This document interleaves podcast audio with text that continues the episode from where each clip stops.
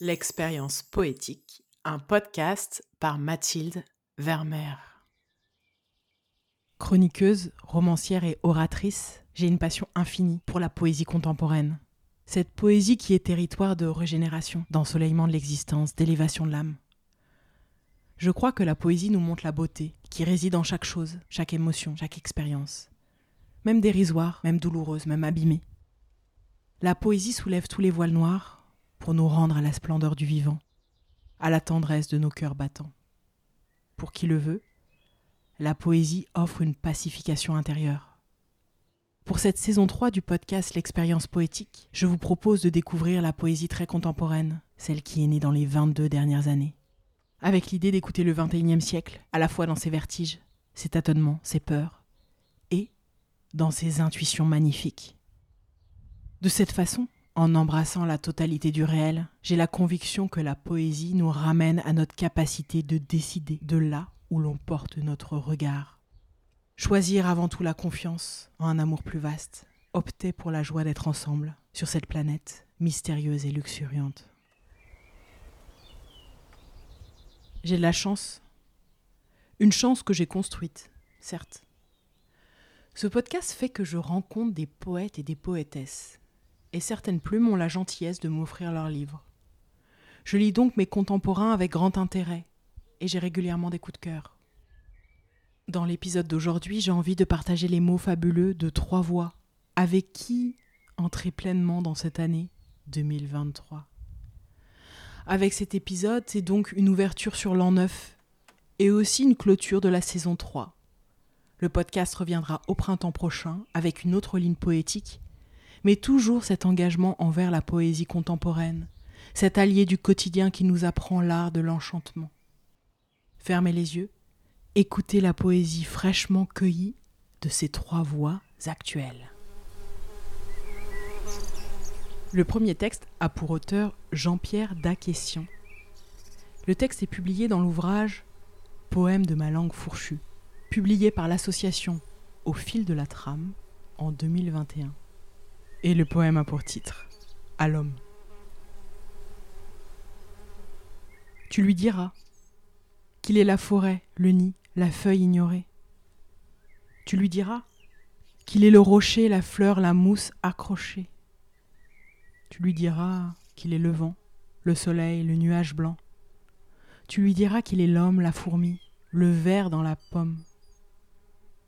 Tu lui diras qu'il est la terre et tu l'aimeras car tu es la terre. Ce texte comme une piqûre de rappel sur la réalité de qui nous sommes, de nos liens avec le vivant. Simple et puissante, la poésie qui toujours me fait frémir.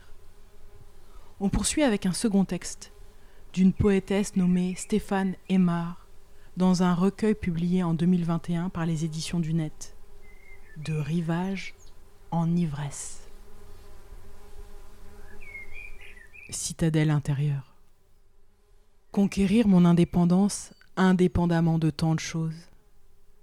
Je sens cet espace intérieur s'étendre entre mes poumons, un espace qui pourrait s'étirer indéfiniment. Cette plaine intérieure est vaste, autant que le désert de Gobi, les collines de Mongolie. Ce territoire d'indépendance intérieure, j'aime à croire qu'il n'appartient qu'à moi comme autrefois les forteresses jalousement gardées.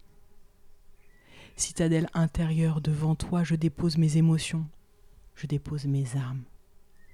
Dans un grand élan d'humilité, dans leur plus simple parade, déposer mes émotions. Dans une nudité vierge, absence de mascarade, de mon vaste espace intérieur, goûter l'immensité.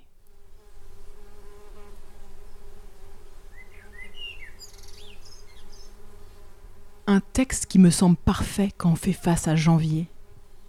Se rappeler l'importance de conquérir une liberté toujours plus large, pour vivre en étant connecté toujours plus fort à la vérité de notre cœur ou de notre âme, selon la perception de chacun. Enfin, dernière découverte, la poétesse Anne Loricella, dans le fabuleux recueil Sève et Veine, publié par les éditions Isolato en 2013. Une série de courts poèmes, presque des haïkus japonais, qui attrapent l'évanescence des choses. À savourer pleinement. Écoutez. Des mots jetés comme ça, au vent du silence. Un peu d'herbe pousse. Est-ce que ça fera une prairie? Un autre petit poème. Le jour promet du bleu, un peu entre les nuages, les branches des arbres tendus y croient. Moi, je ne vis que pour cela.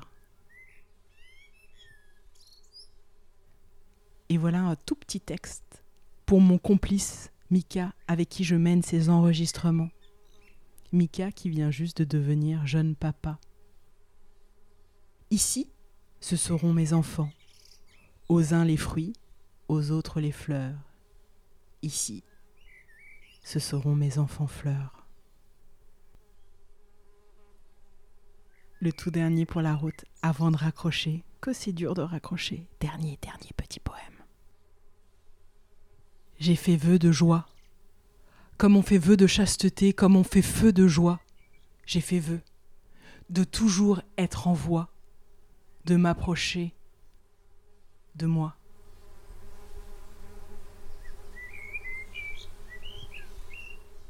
Voilà pour finir cette saison 3. Merci d'avoir été au rendez-vous. Je vous encourage à écouter à nouveau les épisodes des saisons 1 et 2, à aller lire les plumes qui vous bouleversent. Faites vos propres expériences poétiques. Constituez-vous une bibliothèque avec la poésie qui vous fait du bien.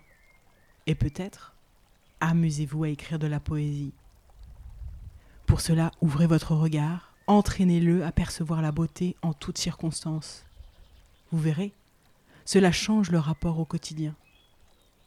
Et comme toujours, si le podcast vous a plu, laissez un commentaire, des étoiles, un mot sur vos réseaux sociaux, car ensemble, on va plus loin pour créer un monde poétique. À bientôt!